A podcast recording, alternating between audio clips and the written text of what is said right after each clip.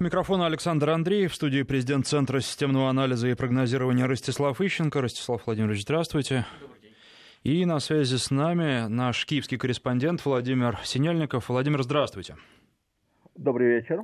Сегодня стало известно, что специалисты Национального агентства по вопросам предотвращения коррупции украинского агентства заинтересовала декларация о доходах президента Украины Петра Порошенко за прошлый год, и этот документ будет более пристально изучаться на одном из ближайших заседаний ведомства, причем а, эти заседания должны пройти либо завтра, либо послезавтра. Известны ли какие-то подробности?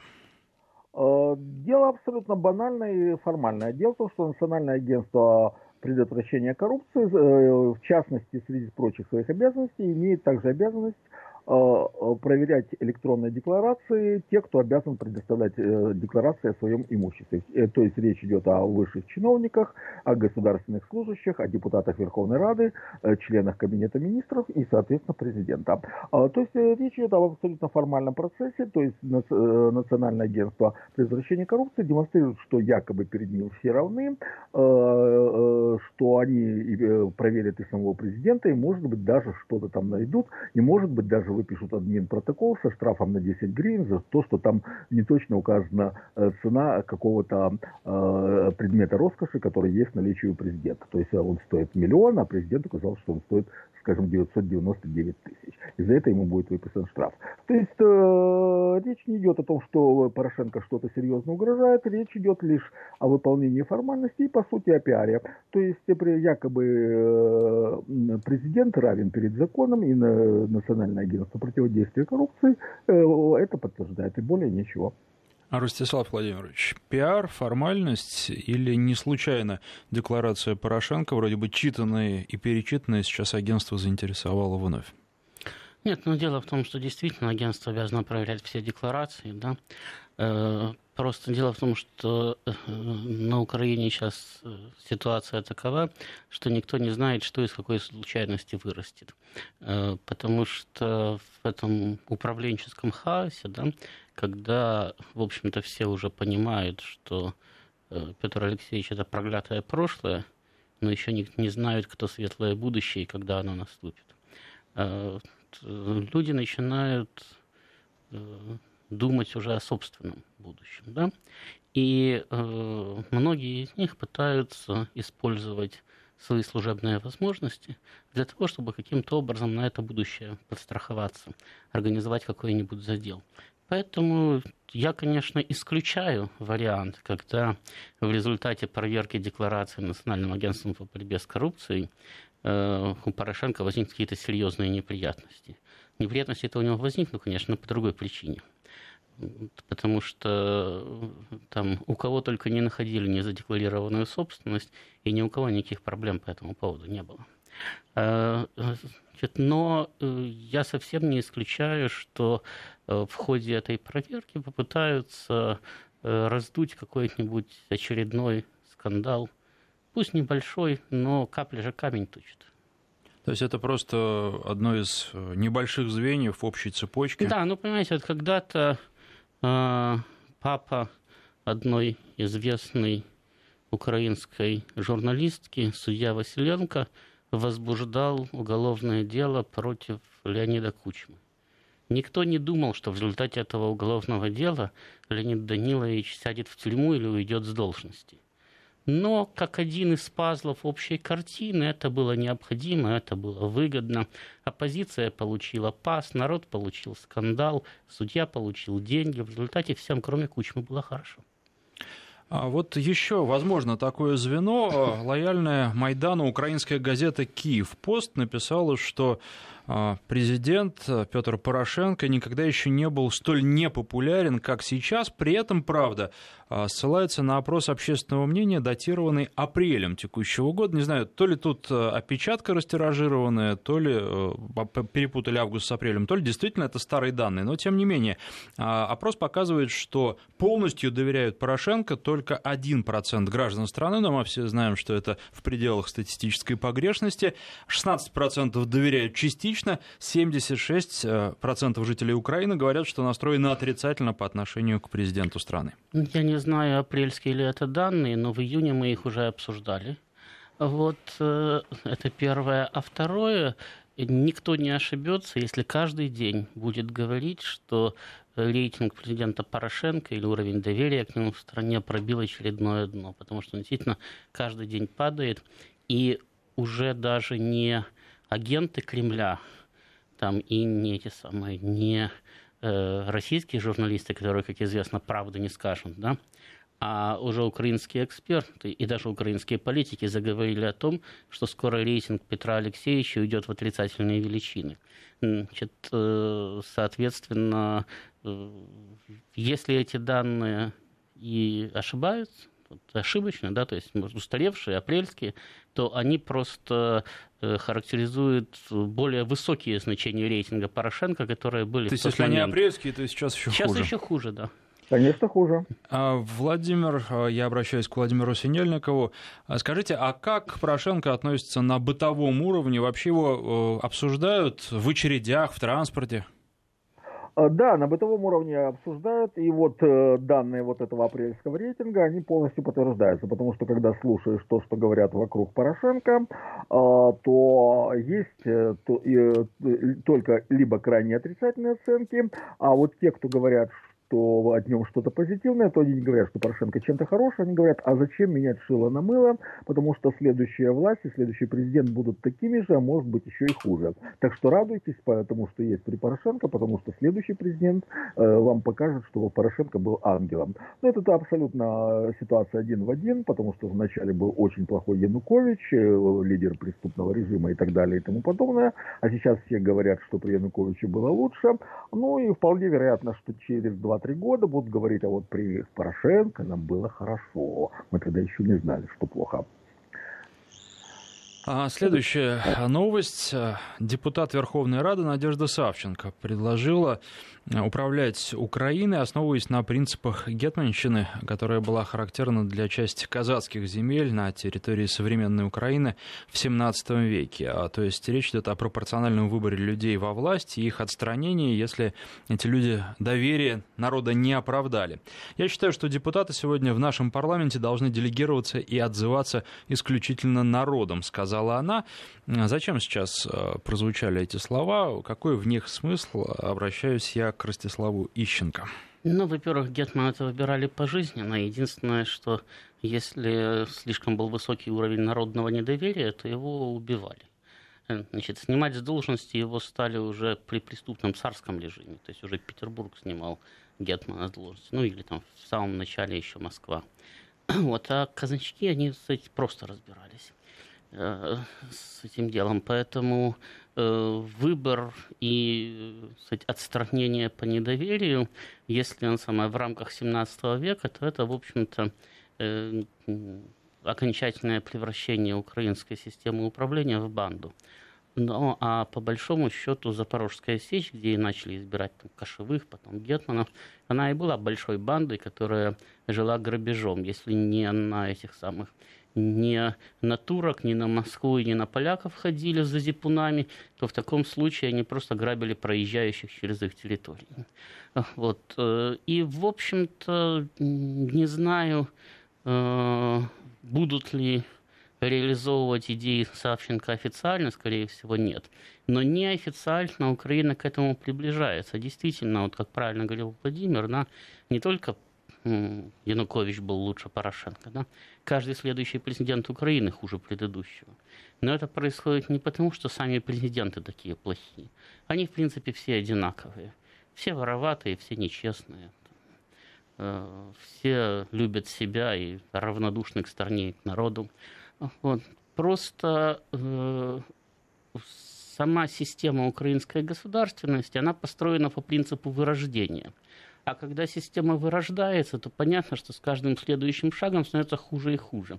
Поэтому я и говорю, что действительно рейтинг Порошенко каждый день ниже, ниже и ниже. и по-другому не будет. Действительно, каждый следующий президент хуже предыдущего. Действительно, сколько Майданов не проводи, а ситуация будет только ухудшаться.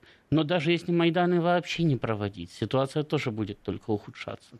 Потому что система, построенная на негативном отборе, система, построенная на вырождении, она не предполагает вообще улучшения ситуации.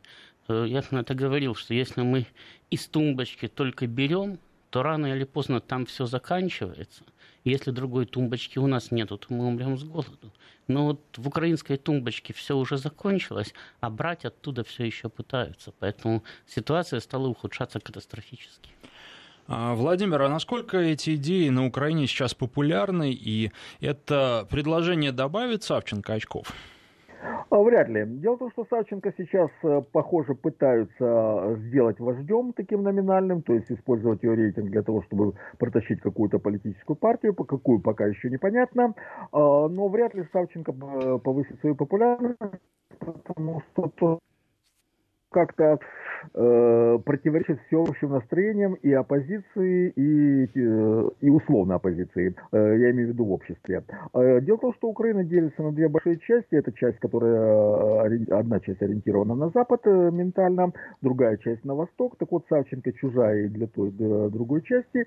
И то, что она говорит, ну, оно, во-первых, противоречит настроениям, а во-вторых, Савченко, ну, как бы это сказать, не очень хорошо разбирается в политике, в то, э, и в истории, и во многом, во многом другом. Она просто говорит, потому что вот человека поставили на трибуну, вот если человека поставить на трибуну, у него возникает потребность что-то сказать, просто потому что стоя на трибуне молчать невозможно. И Савченко говорит то, что ей приходит в голову. А то, что это абсолютная несуразица, это абсолютно нереально, ну, этого Савченко, я думаю, просто не понимает. А, еще одна новость, которая пришла с Украины, ну, собственно, продолжение э, тех сообщений, которые приходили о поставках э, украинских ракетных двигателей в Северную Корею. Сейчас э, Петр Порошенко поручил расследовать информацию об этих поставках, были они или нет. Владимир, это поручение формальное или действительно оно будет исполняться, будет проводиться какое-то расследование, и в обозримом будущем мы узнаем о его результатах? Естественно, это абсолютно формальное поручение, потому что если есть такие обвинения, причем со стороны заокеанских старших братьев, то проигнорировать их невозможно. Кстати, этот скандал попал в масс-медиа только потому, что это была позиция американского издания. Если бы то же самое, например, написал э, даже европейские издания, не говорю про российские, это было бы просто проигнорировано. Вот нужно отреагировать на недовольство старшего брата и, соответственно, провести какие-то формальные расследования. Естественно, никто никого э, привлекать к ответственности не будет будет по очень простой причине. Значит, э, эти поставки либо имели место, э, либо не имели. Если не имели места, то, соответственно, привлекать некого не за что. Если они имели место, то, естественно, такие поставки не могли быть проведены без ведома высшего политического руководства Украины. А высшее политическое руководство Украины, естественно, не будет само себя привлекать к ответственности и наказывать за нелегальные поставки э, ракетных двигателей и технологий в, Китай, в Корейскую Народно-Демократическую Республику. А тут абсолютно уместно конечно, аналогия с тем, что происходило 15 лет назад, весной 2002 э, года, когда Соединенные Штаты точно так же выдвинули претензии Украине в том, что она поставила э, в Ирак радарные комплексы «Кольчуга», очень эффективные, и также контрабандой. Э, тогда даже была продемонстрирована какая запись из пленок майора Мельниченко, где Кучма говорила о возможности таких поставок в Ирак. Потом это происходило тогда, когда американцам нужны были союзники политические для того, чтобы организовать вторжение в Ирак, и а Украина сопротивлялась, эта идея была очень непопулярна. После этого Украина быстренько послала свои войска в Ирак, а американцы заявили, что, в общем-то, они претензий к Украине не имеют. Ситуация один в один. Американцам сейчас что-то от Украины надо, они нажимают на Украину и в качестве э, предлога используют историю с поставками э, ракетных двигателей в, в КНДР, и может быть эта история вполне реальна, даже более чем может быть. Ну, а первоначально сообщалось о том, что э, это ракетные двигатели с э, Южмаша. А сегодня с руководителем Южмаша поговорили пранкеры. А вот глава предприятия «Южмаш» Сергей Войт признался российскому пранкеру Алексею Столярову, э, который выдавал себя за главу Совета национальной безопасности и обороны Александра Турчинова, что ракетные двигатели таки поставлялись. Давайте сейчас послушаем запись их телефонного разговора. Кто здесь, откуда это все взялось конкретно. Кто конкретно виноват? Потому что мне нужно сказать президенту, где у вас, кто есть слабое звено на кого мы можем, по крайней мере, ну, объяснить это, откуда это взялось, утечки, откуда эти взялись. Я понимаю, что у вас там все схвачено, и никто ну, посторонний не может попасть. Мы работаем, э, ну, мы э, ни с кем не работаем почти. Мы только начали там с Кореей, там по мелочам. С Кореей работает КБЮ наша уже больше, более 14 лет. С Китаем более 20 лет – что они там делают, я не знаю. Это на, к нам информация это не доходит. Об этом знают СБУ, об этом знает СВР, ну, об этом знает КБЮ. Мы туда не вхожи, честно говоря. И мы этим не занимались никогда. Они работают с ними по, по всем этим делам. Может быть, через Китай что-то могло уйти. Ну, я так думаю. А какие там контракты, я не знаю, честно. Я сказал своим СБшникам этим, что приходили, я говорю, возьмите, проверьте, какие контракты, возьмите контракты, чтобы вы знали на всякий случай, потому что будет же разбираться комиссия. А, они могли Китаю, там, они помогают Китаю в разработке двигателей, там еще чего-то. Это да, это мы прекрасно понимаем. Китай мог туда что-то отдать. Ну, а потом в Южмаш объясняли, что на самом деле речь шла не о Северной Корее, а о Южной Корее. И пытались оправдаться. А вообще... Ну, там, судя по всему, речь шла о Южной Корее, действительно. Потому что с Северной-то они точно не сотрудничают. А, вообще, ну, что это означает? Путаются в показаниях, и действительно могла быть такая утечка. Ну, я уже говорил, что оттуда могла быть утечка документации, могла быть утечка специалистов. Но э, ракетный двигатель это не иголка, тем более несколько ракетных двигателей, их просто так взять, создать и поставить скрытно невозможно. Тем более, что эти поставки подпадают под э, договор об РКРТ, об ограничении ракет, передачи ракетных технологий. И э, выполнение этого договора все время мониторится. В том числе, кстати, на Украине мониторится и американскими специалистами. Предположить, что в течение нескольких лет а при такой поставке речь могла бы идти примерно о десятилетнем сотрудничестве. Э, американцы ничего не знали, вообще никто ничего не знал, а украинцы взяли и поставили ракетные двигатели э, в Северную Корею, ну, это просто нереально. Э, там небольшой кораблик с десятью танками плывет где-то далеко в океане. И все знают, куда эти танки плывут, через какую страну кому будут перепродаваться, и какого числа даже должны попасть на место. Э, ракетный двигатель значительно более крупная, сложная штука, тем более, повторяю, что Украина не производит э, двигатели полностью исход... из расчета на свои комплектующие. Да, придут поставки из России э, для того, чтобы создать любой двигатель. Да? Значит, соответственно, по количеству даже соответствующим деталей и так далее можно примерно представлять, какое количество двигателей они произвели. Кроме того, Украина и именно Южная активно участвовала в программе «Морской старт». Значит, и перестала в ней участвовать просто потому, что лишилась возможности, по сути дела, производить ракеты. Опять-таки предположить, что они не производили ракеты для программы «Морской старт», но при этом где-то там тихонечко в подполье клепали двигатели для Северной Кореи, это просто нереально. Ну и потом надо знать еще э, менталитет украинских политиков. При всей своей жадности, да, несмотря на то, что им на пальцах несколько лет объясняли, сколько конкретно миллиардов они заработают, не обнищают, а заработают – если они вступят в таможенный союз, и там назывались огромные цифры. В частности, 100 миллиардов долларов за 10 лет озвучивалась цифра.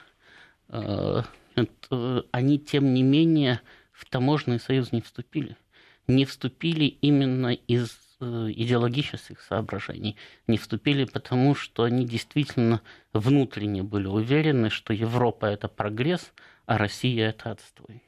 Но по сравнению с Россией, Северная Корея для них это вообще что-то запредельное. Это то, что не существует. Сотрудничать с ними они бы просто бы не решились. Поэтому, с моей точки зрения, здесь действительно идет американская игра. Правда, я не думаю, что она э, реально направлена на э, Украину. Э, сейчас у американцев очень большое количество внутриполитических проблем, и, как мне представляется, вот этот вот вброс, да, он как раз направлен больше против предыдущей администрации, против людей Клинтон, потому что не случайно в, в ущерб правдоподобию информации Нью-Йорк Таймс написала, э, что сотрудничество началось два года назад. Но за два года хороший танк не создашь, не то что ракетный двигатель, даже при наличии э, документации, при наличии специалистов и так далее. То есть речь могла бы идти там о 10-15 годах. Но два года назад это как раз тот период, когда на Украине уже произошел переворот, на Украине уже сидела нынешняя власть, и она была полностью подконтрольна Вашингтону и именно команде Обамы и Клинтон. Поэтому, если американцы раздуют скандал, а они его, судя по всему, намерены раздуть, то, как обычно, доказательства предъявлять не надо. Но у себя внутри страны они будут говорить, ну вот видите, вот эти вот мерзавцы-то контролировали их, и как они их контролировали, если при этом поставляли ракетные двигатели? Может, они еще и в доле были? И таким образом будут э, кстати, отыгрывать позиции Трампа, на которого идет серьезное давление со стороны его э, кстати, э, оппонентов. То есть будут пытаться перехватить политическую инициативу. А то, что при этом страдает, так сказать, Украина и Порошенко, ну так, во-первых, Порошенко все равно товарищ списанный, его не жаль. Украину не жаль тем более, потому что она ими всегда рассматривалась как расходная карта. Если ее можно использовать еще и с этой целью, ну почему бы не использовать? Ну что же, я напоминаю, что в студии президент Центра системного анализа и прогнозирования Ростислав Ищенко. На связи по телефону с нами был наш киевский корреспондент Владимир Синельников. Мы с ним прощаемся. Ну а с Ростиславом Владимировичем продолжим после выпуска новостей. В студии президент Центра системного анализа и прогнозирования Ростислав Ищенко, у микрофона Александр Андреев. И следующая новость. Министерство финансов Украины выступило с предложением сократить или отложить э, в следующем году выплату обязательных платежей в международные организации, членом которых страна является. А, первый вопрос, который возникает, э, неужели все платежи, которые можно отложить, уже не отложили? И второй вопрос, как это скажется на имидже Украины или хуже тоже уже некуда больше? Ну, все платежи, безусловно, не отложили, какие можно отложить, тем более, что платежи международной организации это, как правило, незначительные суммы, ну, с точки зрения, по крайней мере, государственного бюджета. Э, были случаи, что Украина должала и не платила вовремя в международные организации. Как правило, это было связано э, с политической халатностью, то есть когда люди просто забывали внести соответствующую статью да, в бюджет. Вот.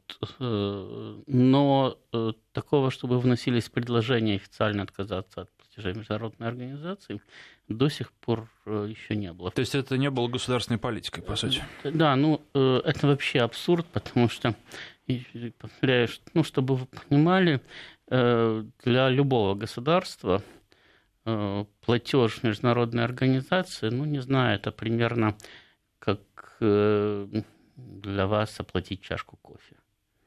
Ну, может быть, купить проездной на метро. Не больше. Значит, то есть, если государство отказывается от этих платежей, то оно ничего особо выдающегося не способно сэкономить, потому что, ну, на чашку кофе все-таки вы от зарплаты до зарплаты не проживете. Да? Значит, и э, при этом оно, в общем-то, наносит очень серьезный ущерб своему международному имиджу, потому что это, по сути дела, расписаться в том, что ты настолько банкрот, что не можно скрести даже каких-то 5 копеек. Для, Скачут через турникеты для того, для на того, глазах чтобы, у всех. Да, для того, чтобы оплатить свои взносы, да, ты не можешь наскрести какую-то ничтожную сумму. То есть это значит, что у тебя казна уже совершенно пустая, там вообще ничего нету. Во всяком случае, э, в валюте. То есть получается, что э, расписываются в том, что последние копейки доскребают, и их не хватает на чашку Ну да, кофе. причем я не думаю, что реально ситуация на Украине такая катастрофическая, да, потому что ну, на самом деле любое действующее от государства, даже условно действующее, даже такое, как Сомали, где пять государств на одной территории, даже они в состоянии наскрести деньги на взносы в международные организации. То есть я абсолютно уверен, что Украина тоже их в состоянии наскрести. Кто и что там решил сэкономить, и зачем было внесено такое предложение, для меня вообще-то непонятно. Потому что оно ни с какой стороны никому ничего не дает, кроме, в общем-то, позора и, кстати, резкого ухудшения кредитной истории. Ну, предложение это Минфина, наверное, там должны знать, э, каким ну, последствиям это приведет. Вот, я говорю, поэтому, поэтому это меня это и удивляет, потому что, а им же потом вести переговоры с Международным валютным фондом, и у них же там спросят, ребята, а если вы не в состоянии даже эти взносы заплатить, а как же вы собираетесь платить проценты по вашим кредитам, которые значительно больше? Чем вот эти вот несчастные взносы международной организации. Потому что, например, отказаться от выплаты процентов по кредит, да, ну, это сэкономить несколько миллиардов долларов в год. Отказаться от э, выплаты взносов в международной организации это в лучшем случае сэкономить там несколько десятков, ну, может быть, пару сотен миллионов долларов в год. Значит, ну вот сравните величины, и потом, что такое 200 миллионов для страны объемом с Украину. Это же не затерянный в Тихом океане остров с одним причалом да, и с населением в 100 человек. Для тех, наверное, 100 миллионов – это большие деньги. А для Украины это даже не деньги, на которые можно содержать государственный аппарат. Это не деньги, на которые можно содержать инфраструктуру. Это вообще ничто. Это деньги, которые страна проживает в один день и не замечает, но в один день больше должна проживать.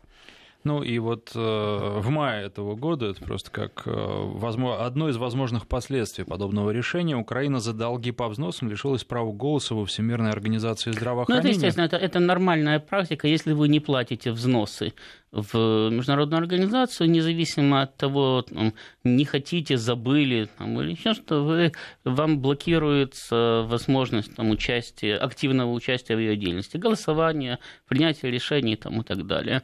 Заплатили, опять принимаете. То есть это стандартная ситуация, в Украине уже такие санкции в свое время принимались уже давно, но говорю, тогда это, в общем-то, объяснялось обычной халатностью не заплатили, потому что забыли, вспомнили, заплатили, все хорошо. Конечно, выглядело глупо, но, по крайней мере, не настолько, как то, что происходит сейчас. Потому что, черт, никому в голову не приходило прийти и сказать, а давайте мы вообще платить не будем.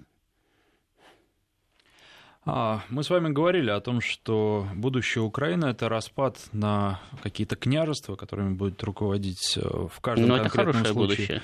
А, конкретный человек или группа лиц. Знаете, отдельное княжество, да, это все-таки какие-то отдельные структуры, похожие на государственные, где соблюдается какой-то порядок.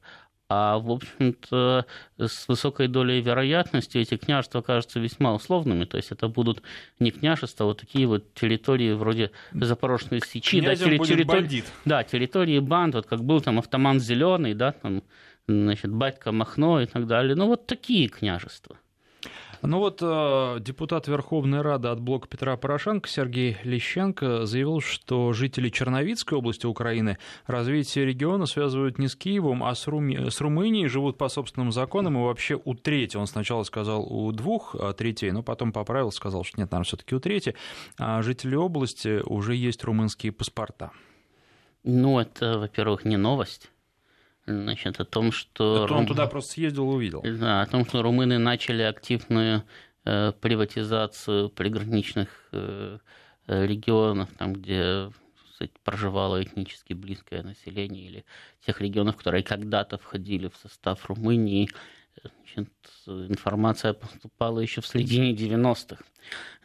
И, кстати, э, когда разного рода украинские правительства в том числе и правительство Януковича, там бились в истерике по поводу значит, возможного получения там, э, на Украине российских паспортов там, или двойного гражданства и так далее. У них-то всегда спрашивали, еще вас не беспокоит то, что уже десятки, потом и сотни тысяч граждан Украины в западных регионах получили э, венгерские, польские, румынские паспорта что миллионы получили карту поляка, которая облегчает процесс получения потом польского гражданства и так далее. И что этот процесс продолжается. Он продолжался на протяжении 20 лет. И сейчас реально речь идет о очень высоком проценте. То есть в некоторых районах, не, не скажу в областях, а в некоторых приграничных районах и 60, и 80 процентов населения может иметь паспорта соседнего государства. То есть, по сути дела, это уже э, территории, э, находящиеся в составе Украины чисто номинально. Э, они действительно ориентированы на соседние страны. И здесь Киев ничего поломать не сможет, потому что даже если Э, паспорта у них отнять, то все равно экономическая ситуация диктует им ориентацию на соседнее государство, независимо от того, являются там они этническими венграми или румынами, или, может быть, они вообще этнические узбеки, которые просто проживают в западных областях Украины. Просто заработать иначе, как ориентируясь на потребности соседних государств, невозможно. А как вы понимаете, Э, экономические интересы, они потом и диктуют, собственно, форму и размеры политических образований. Потому что если политическое образование не связано общими интересами, экономическими интересами, если одна его часть ориентирована на одно соседнее государство, а другая на другое соседнее государство, такое политическое образование жить долго не сможет, но все равно разорвется на части.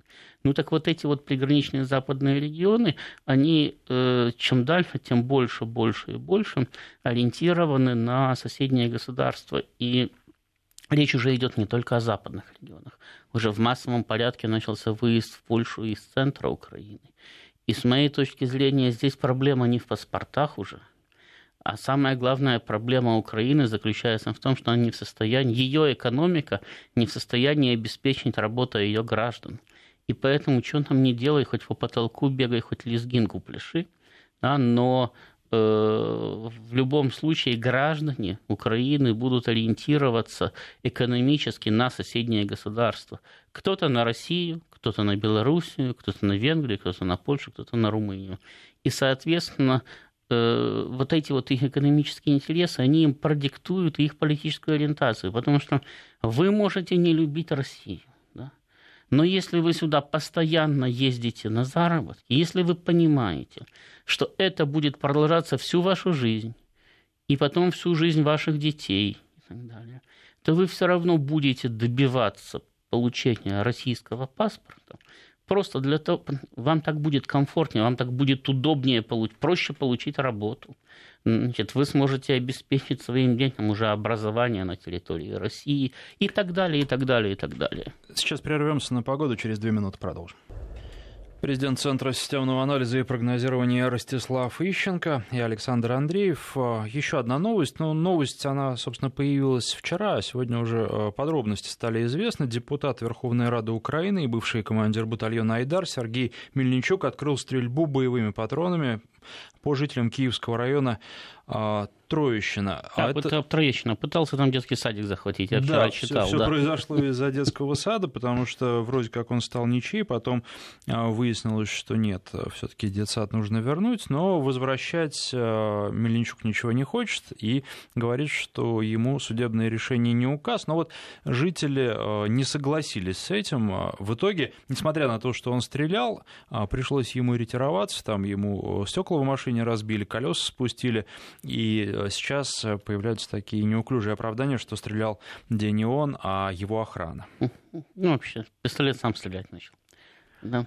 Ну, э, во-первых, закончим с предыдущей темой. Вот точно так же значит, населению, которое едет на заработки там, в Венгрии или в Польше, им просто нужны документы этих государств, потому что они уже понимают, что это навсегда. Если не навсегда, то очень надолго.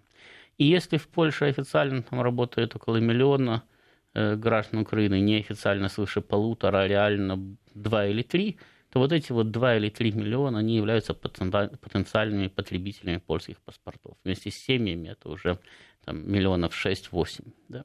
Аналогичным образом, только чуть меньше ориентировано на Румынию, на Венгрию и так далее. И для Украины это катастрофа. А то, что произошло с Мельничуком, это не катастрофа, это мелкая неприятность. Даже если бы его линчевали, это бы тоже не было бы Вы имеете в виду для него или для Украины? Я, я имею в виду для него. А что там? А что это для Украины? Там таких Мельничуков десятки тысяч, которые готовы решать вопрос при помощи стрельбы, но когда видят, что их не боятся, то у них сразу сказать, запал пропадает. Ведь э, дело в том, что вот это вот силовое решение любого вопроса, это наследие э, тех самых Майданов. И когда сейчас э, квазиинтеллигентные сторонники майданных решений возмущаются тем, что творят там всякие мельничуки и так далее, для меня это удивительно, потому что они же сами действовали точно так же. Ну да, они считали, что у них э, э, есть серьезный повод. Они не просто нарушают закон, да, и не просто действуют силовым путем. Они свергают преступный режим Януковича ради светлого будущего. Но им тогда говорили, что светлого будущего у них не будет, а будет еще более преступный режим. Чему они теперь удивляются? Если вы один раз выпустили вооруженных маргиналов на улицы, то не надо ожидать, что они потом сами разойдутся по домам или станут, ну, если не столь воспитанными, как британские лорды, то хотя бы как британские дворецкие. Да? Они как были вооруженными маргиналами, так и останутся. И разговаривать с ними можно только э, с позиции силы. Почему я, собственно, все время и говорю, что расширение гражданской войны на Украине – это не чье-то там преступное желание. Да? Это неизбежность. Потому что если эти маргиналы с оружием на улице вышли, то загнать их назад можно только при помощи оружия же. Так они не разойдутся. Но сопротивляться они тоже будут, потому что им некуда, некуда уходить, кроме как в тюрьму, а в тюрьму им не хочется, они сейчас хозяева жизни. Вот. Поэтому вот этот частный случай с Мельничуком, он ровным счетом ничего не значит. И детский сад остался значит, у родителей, да? ну, по крайней мере, пока. И Мельничук жив, ну и машину себе другую купит. Или у кого-нибудь отберет. Вот. Это только э, стартовая позиция да, того, что ждет Украину. Почему, собственно, э, в вопросе о княжествах, да, я и подчеркиваю, это не княжество, это бандитские малины, только большого размера. Вот э, если помножить ситуацию с Мельничуком, да, где-то так раз на тысячу, то мы примерно получим будущее отдельного района Украины. А если на 10 тысяч, то отдельная область, примерно тысяча боевиков, плюс-минус, могут контролировать район. А около 10 тысяч, может быть, даже 5 тысяч в состоянии контролировать более или менее целую область. Значит, и, естественно, местное население, которое они будут вот так же, как э, э, с этим детским садиком, просто в наглую отбирать под э, угрозой оружия, поскольку оружия на Украине полно, оно тоже для защиты своих прав будет вооружаться. Если закон не действует, то так или иначе э, вступает в э, действие сила. Нету силы закона, есть закон силы. По-другому просто невозможно. Ну и последняя новость, которую успеем сегодня обсудить. Киев попал в десятку городов, которые считаются наименее пригодными для жизни. А в этом рейтинге он занял 131 а, место, а всего их 140, то есть до последнего 9 мест только не дотянул. Интересно, а какое тогда место у Львова? А, я думаю, что Львов просто в этот список не попал, но тут... А, вот, то есть он на, уже даже не город? На последнем месте Лагос. Не, ну просто я э, исхожу из того, что э, все-таки э, в Киеве, да, сейчас, э, ну, как-то жизнь качественнее, чем во Львове. Бегут не из Киева во Львов, а из Львова в Киев. Значит, все еще, да. Следовательно, если Киев на э, э девятом с конца месте, да, да то на каком же должен быть тогда Львов? Вот. Но э, по большому счету э, удивительного-то ничего нет. Я не знаю, насколько корректно составлен рейтинг, да, я не знаю, какое количество городов туда включено.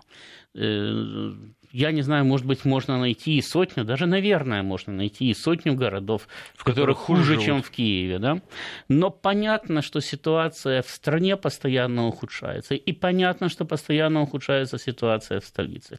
Я вот только сегодня с утра просматривал э, новости и просматривал социальные сети.